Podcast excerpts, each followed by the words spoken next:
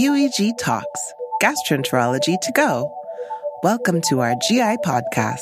Listen for fresh insights and perspectives in science, education, and professional development.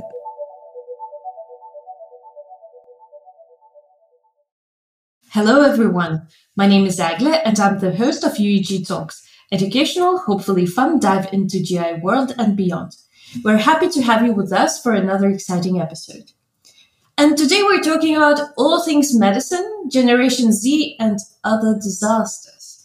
For this, we are very happy to have with us a true unicorn, the only chief of internal medicine in Switzerland who has his staff positions filled up to twenty twenty-five, expert in the next generation, and a truly mindful boss, Doctor Lukas Zimmerli. Welcome, Lukas. Thank you very much, Egle, for this very interesting introduction. You cannot argue, it's true. It's based on facts. To start with, uh, you have quite an extensive experience in managing young people and done research in this field.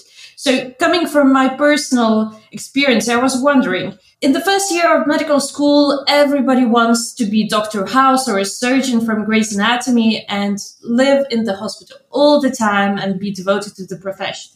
But by the time we graduate med school, somehow ophthalmology and dermatology become the hottest specialties that offer the best work-life balance. Do you think that we enter medicine with unrealistic expectations? I think at some point, yes. Do you imagine when you, or did you think about having night shifts, working on weekends, twenty-four seven, even at Christmas time? I do not think so. If we think about it, or if we thought about it, it would be mainly day shifts. And then all of a sudden you realize it's night shifts, it's weekend, it's twenty-four seven that has to be covered. And I think this might put a lot of stress, especially to the younger generation. Yeah, I think, and also if you see it in the movies, it's somehow very glamorous. But when you experience seventy-two hours in the hospital, you don't feel that all cheaper. No, to be honest, not at all. Exactly. But nevertheless, I think it's still a very interesting job and the young generation is still highly motivated. They have a high level of altruism and this is something we have to keep up when they enter the daily life of a, of a junior physician. So you're tapping into the research that you're an expert. As I understand that to fill the positions in your ward, you've done extensive research in what motivates the next generation or the younger generation. And last year, we published the results of an online survey of high school students who were considering entering medicine. And it showed that at least in Switzerland, Gen Z students aspiring to study medicine show high intrinsic motivation, altruism, and willingness to perform. And this is nothing new in comparison to the previous generations. So why do you think there is a shortage of medical students and, as a consequence, doctors or other medical professionals? You mentioned something in the beginning, which is quite important to me. I do not fill in positions um, at my ward. I am looking for highly motivated and talented people. And I think this is a difference. Um, we at our hospital, we almost like a family. You have to create a team spirit. And this is something very important to me. And uh, yes, you're absolutely correct. This is what surprised me because the younger generation in our survey, they are as altruistic and as highly motivated as, for example, Generation Y or Generation X. So the reason to study medicine is still the same as in previous generations. But nowadays you have to create even more like a sense of coherence in, in daily life at hospital. And this is something new, which we had to do. And yes, um, as you always also said in the beginning, my positions are filled until now the beginning of twenty twenty-six. And I think this proves that we, we do the right thing. Yeah, you, just previous to this recording, you mentioned that you're giving a very interesting talk. And I was astonished by the topic of it, that it's how to give feedback to your boss. So is this something that that your department is proud of to do? Because it's very unusual and maybe this is one of the reasons why you are so popular among Swiss. you know, when I grew up um, at med school, um, no news were good news. If I did not hear from my supervisors, I could be sure of that I probably do the right thing. And for the younger generation, no news is absolutely bad news. They want to have feedback constantly. And me too. I'm interested in, in their feedback, how they view the world. But sometimes you have to teach them how to give the feedback because they are not so used to this. They sometimes mix up feedback and leading um, a clinic. And these are two very different things. I'm very interested in feedback, but I don't want them to tell me how I should rule a clinic. Okay, so suggestions are good, but impositions are not welcome then. No, not not like that. Um, suggestions are very good. Um, constructive feedback is even better. But there are so many things that they are not aware of. So many things I have to fulfill, from economic pressure and all other stuff, which I do not want them to be aware of because they have other duties. So, um, but when it comes to patients, um, to medicine, I'm very much interested in, in their views, and um, I need their feedback as well to be an attractive um, employer as well. Okay, so you manage a huge ward with many specialties, and coming from your extensive experience in managing a lot of various uh, personalities, specialties, interests, and also coming from your research in what motivates the healthcare system, what do you think is the main difference between the Gen Z and the older generations? I think Gen Z, they want to know why they have to do a job. When I grew up, um, I just did it because I had to do this. And the younger generation, they want to see the reason behind it. And there are so many things, to be honest, on a ward round, which might be nonsense, and they do not see the reason why they should do it. And then you have to tell them why it's important they do this and that. And this is probably new, that we have to explain things. And sometimes it's good that um, they question things because um, maybe it's not necessary anymore to do anything. Filling tables. They are not interested to fill in tables. And now we have so good I T solutions which can create us tables, but someone has to produce it or um, create this. And I think this is quite a good task if they start asking questions. But also it depends on the boss, because not all bosses are very receptive of your questions. Yes, but I think if you're not receptive at all, you will have a problem with um, not finding enough junior doctors, to be honest. Okay, so that's how you, well, you said not fill the positions, but find the right person for your ward. Absolutely. I was wondering, it's also been mentioned uh, between the lines uh, by you that since you have a huge ward with many different specialists, I was wondering, how do gastroenterologists differ from other specialists? That is quite a difficult question. I do not think that they are so different. They have a very high demanding job. They are in their endoscopy almost the whole day. And sometimes it's quite challenging to get them to a discussion round, because gastroenterologists very often, they do not leave their endoscopy suite because they have so much work. But to be honest, I do not think that they differ so much from an oncologist or from a respiratory specialist. Okay, I was trying to be a bit provocative, but you're not revealing the secrets that you, you, you tell people outside of the recordings. Okay, let's leave it at that.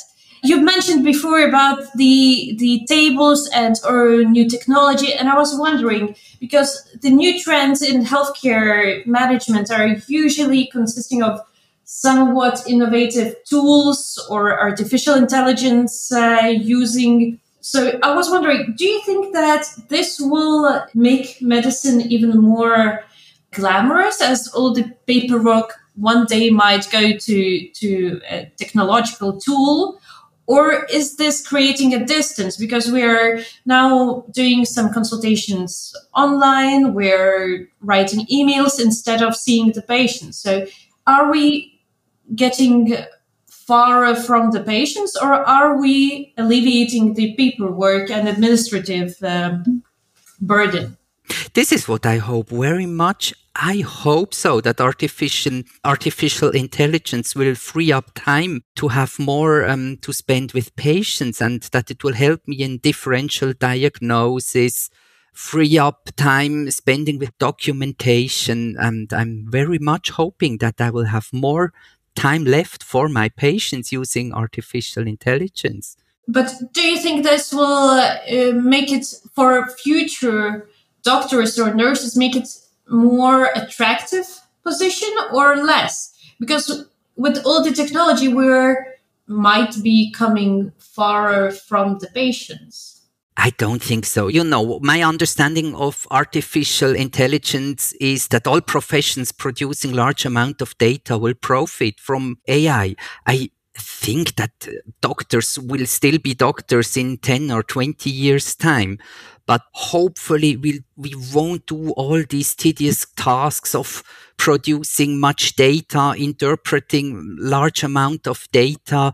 So I hope that computers or A I or whatever will help us interpreting the data. So I will have much more time with my patients and then looking at the results together with the patient and decide what treatment would be best for them. This is what may be a dream, but I hope that um, A I will fulfill this dream for me. Okay, let's hope it, the future is bright. I was wondering about the global trends. The technology is one, one area, but also, if we look at the media right now, there is huge surge of uh, articles about medical professionals leaving the, the field en masse. I know it's a huge problem in Switzerland. What do you think is driving this trend? Why do people leave medicine? You know, the The young people, as we said in the beginning, they are highly motivated, especially at the beginning of their residency.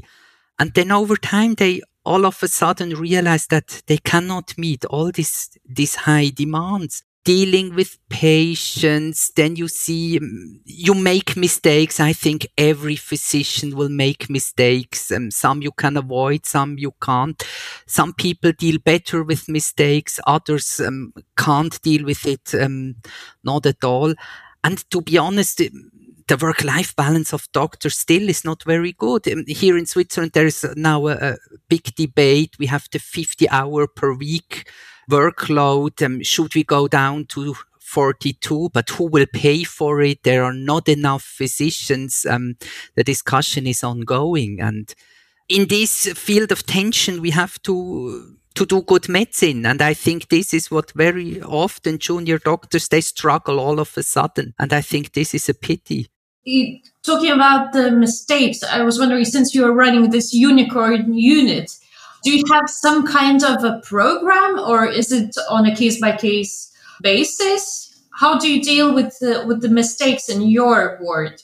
Discussing the mistakes, or even before, discussing especially difficult cases. Um, we very often sit together and discuss the um, patients, multimorbid patients with a lot of disease where you cannot um, fully depend on guidelines, and discuss um, what is best for this patient. And then every specialty um, can help um, dealing with these difficult situations. And then eventually, if a mistake happens, you have to discuss the case, but not blame anybody. I think this is the most important thing.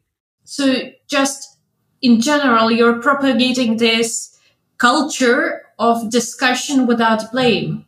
Absolutely. To be honest, who did not make a mistake? I did so many, um, and everybody does, but it, it's not um, about blaming at all. It's about um, creating a culture of openness and discuss things, and hopefully that they won't occur anymore in the future. Okay, another good example of how to attract people to your ward. Talking about a bit more specifically about choosing medicine. Recently, I saw an interesting article about dream jobs across the Europe, and the choices in Europe range from influencer to entrepreneur. But there is no doctor anymore, not in any of the countries. Do you think that medical profession has lost its glamour? this is difficult. Here in Switzerland, there was a recent survey where being a doctor is still among the top three. And But I see it in my kids. They are teenagers. Influencer is very popular among them as well. But maybe I'm old. I cannot imagine that you can live as an influencer, but maybe you will in the in the future. Don't know. But why why don't anyone want to be a doctor anymore? I think it's the responsibility. It's the duty. It is hard working as well. It's a very long um, medical school. It's six years. All the other university degrees only four or five years. So I think it's still quite hard to get there. And then you're a junior doctor. It takes another five to six years for formation. So it's quite a long education until you're a specialist. Okay. So it's more that there's a huge amount of work to be put in if you want to be there. Probably, yes. Yeah. And Instagram might be a bit easier. Potentially. I'm not very experienced in Instagram and all these influencer stuff at all. Maybe TikTok. I don't know. Or maybe TikTok. Yes, this is what the hospital directorate asked me, because um, for the future generation, to get them, to attract them, we have to do TikTok. But this, to be honest, is a nightmare for me because I think I'm too old for TikTok. What are you doing? What's your response? Are you making short videos or what are you doing with TikTok? Not yet, but this is what they want to do, just to attract the young nurses, um, other paramedics to come to our hospital. Okay, good luck. Thank you, but not with me. Okay, Lukas, we somehow have to wrap up, but to finish it, I was wondering, what's the best advice professionally that you were ever given? This was after medical school. I had the opportunity to present my medical thesis to a very famous American researcher who came to Basel. And then I, my boss told me, yes, he will come next week and then you will present your thesis. And um, I hesitated. And then my supervisor, he got so angry and told me, if someone offers you the stage, you should take advantage of it and not stand on the sideline. And this is something I took for serious. So if someone offers you the stage, go on stage and enjoy it um, eventually. So this is something I think is very important. And this is why I'm here. I never recorded a podcast before, but I thought, yes, why not? Let's try. We're very happy that you received this advice and you're here with us today. And also that you shared it with everybody in the audience, because it's worthwhile to take every opportunity that you have. Yes, absolutely. Lukas, thank you so, so much for your expertise. Um, at least I'm at all with your running the department and how you approach your underlings. And I wish everybody would have a boss like you. Oh, thank you very much. And thank you so much for calling me a unicorn. Okay. Thanks, everybody, for tuning in. Thank you, Lukas, for your time. And we'll see you in the next episode. Ciao.